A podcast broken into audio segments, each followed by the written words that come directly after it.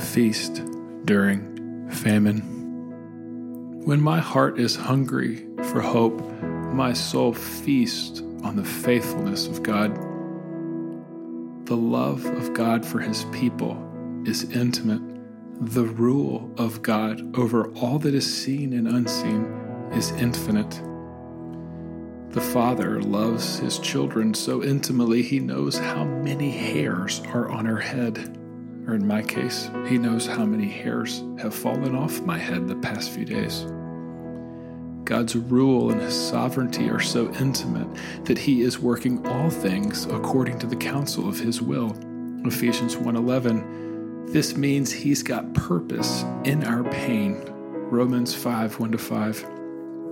God's infinite sovereignty over all things and his intimate love for his people demonstrates that he is taking what the enemy intends for evil and he is using it for his good.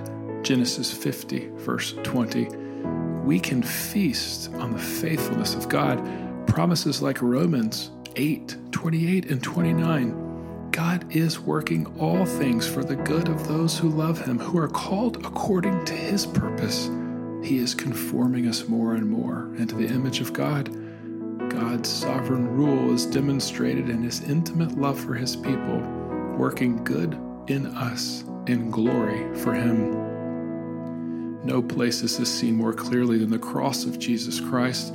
Jesus knew he would suffer. He is a sovereign God, but he also knew that his suffering would bring healing for us.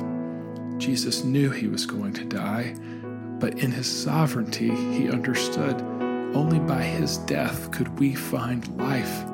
God's sovereignty over everything is working good for those who trust him we must feast on his faithfulness. Uh, the woman Ruth in the Old Testament demonstrates what this looks like. She was a, a widow living during time of a famine.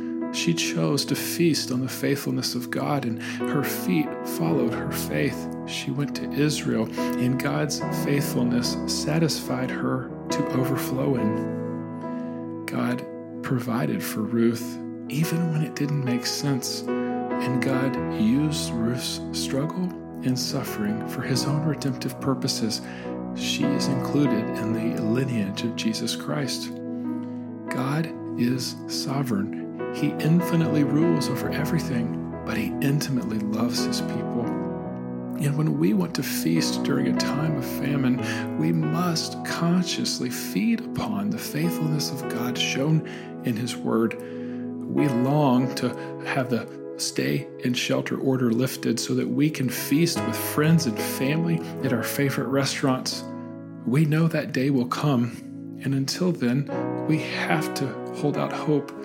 In the same way, God's word is clear that one day we will feast with Him in the house of Zion. There will be a place where our hearts are fully satisfied in His faithfulness. We will be in His presence. There will be no more sickness, no more sin, no more death we will fully realize and feast upon his faithfulness, weeping no more. But until that day, as sure as that day will come when we will eat with our friends in our favorite restaurant, we must choose to feast on the faithfulness of God. Friends, take time to read God's word and to feast on his faithfulness.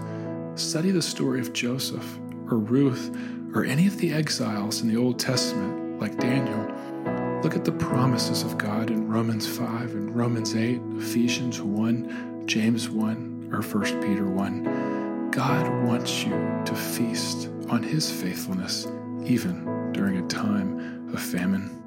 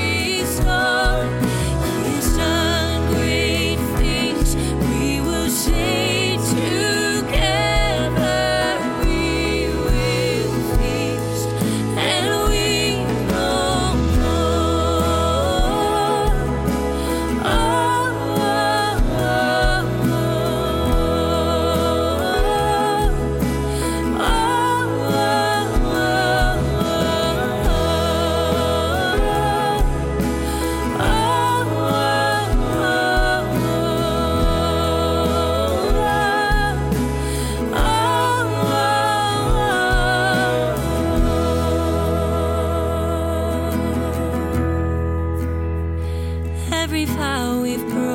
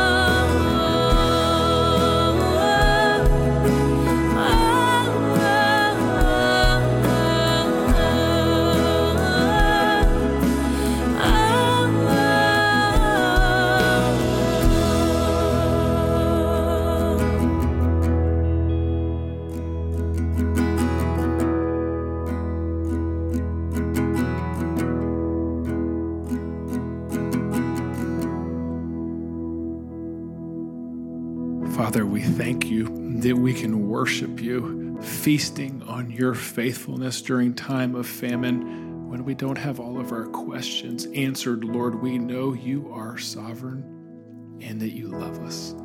We thank you, Lord, that your promises are true, your character is good, and we can trust you. You are bringing dawn from this darkness. Lord, you are bringing life from death. You have a purpose in our pain. Father, we rejoice that one day we will feast with you in the house of Zion with no more sin and no more pain. And in this time of trial, give us faith that we can feast on your faithfulness and your promises, even during famine. Lord, we believe. Will you help us with our unbelief? Satisfy us with your faithfulness that we might overflow and show your love to a world hungry for hope. Thank you. We love you. In Jesus' name we pray. Amen.